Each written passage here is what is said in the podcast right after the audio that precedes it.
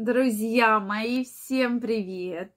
Очень рада видеть вас сегодня на своем канале.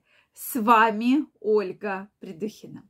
Сегодняшнее видео я хочу посвятить теме, чтобы вы в этот день рабочий немножко не отчаивались. Сегодня мы с вами поговорим про половое воздержание.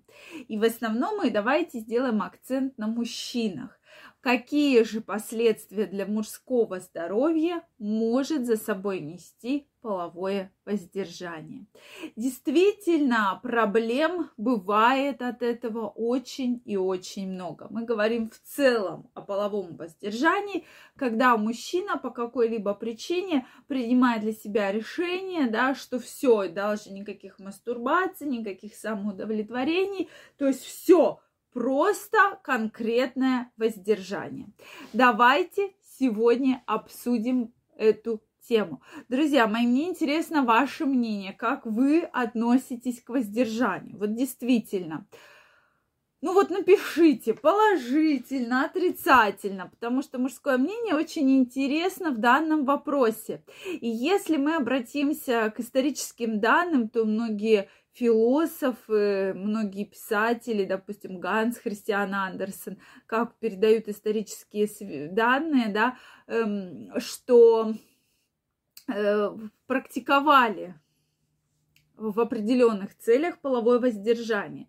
Многие религиозные, да, были такие вот события, так сказать, мероприятия, когда многие даже святые именно воздерживались да, от э, любых половых контактов, было половое воздержание.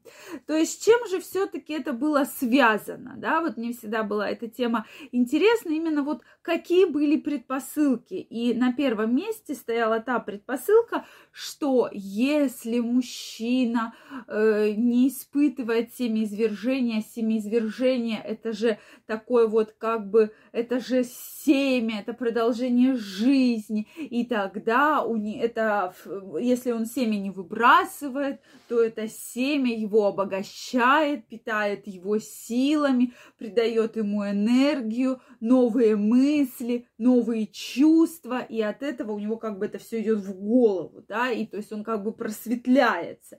То есть вот такие данные я нашла.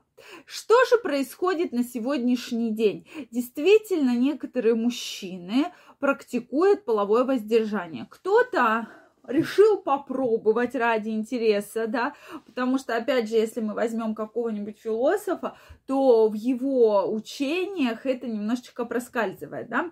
Соответственно, кто-то просто решил попробовать, ну вот интересно, да, сейчас разные виды, то голодание, то воздержание, у кого-то по каким-либо обстоятельствам, да, так происходит, допустим, э, развод, расставание, и мужчина на сегодняшний день находится без партнера, партнерши, допустим, а мастурбацию он вообще не приемлет и самоудовлетворение. И поэтому он решил, что пока я не найду новую партнершу, буду воздерживаться.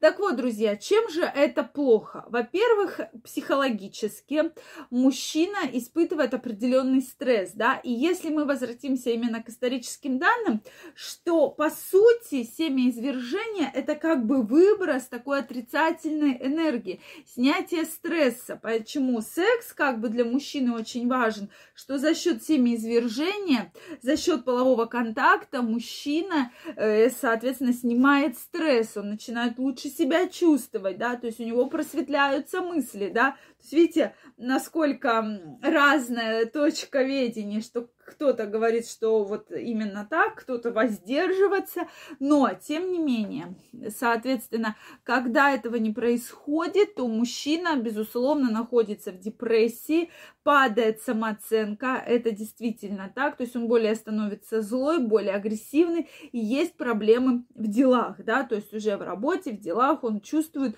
свою какую-то вот такую неполноценность. Это действительно так, то есть это факт, который уже доказан многократно. Следующий момент очень важный, на который я бы хотела, чтобы вы обратили внимание, это, безусловно, застой кровообращения. То есть это наиболее серьезный фактор, что происходит застой кровообращения, и вот здесь, если тем более воздержание будет очень долгое половое, то мы можем ожидать различные серьезные последствия, то есть простатиты, нарушение эрекции в дальнейшем, вплоть до аденомы предстательной железы и рака предстательной железы. Это в таком дальнем последствии, но в принципе это ожидать можно.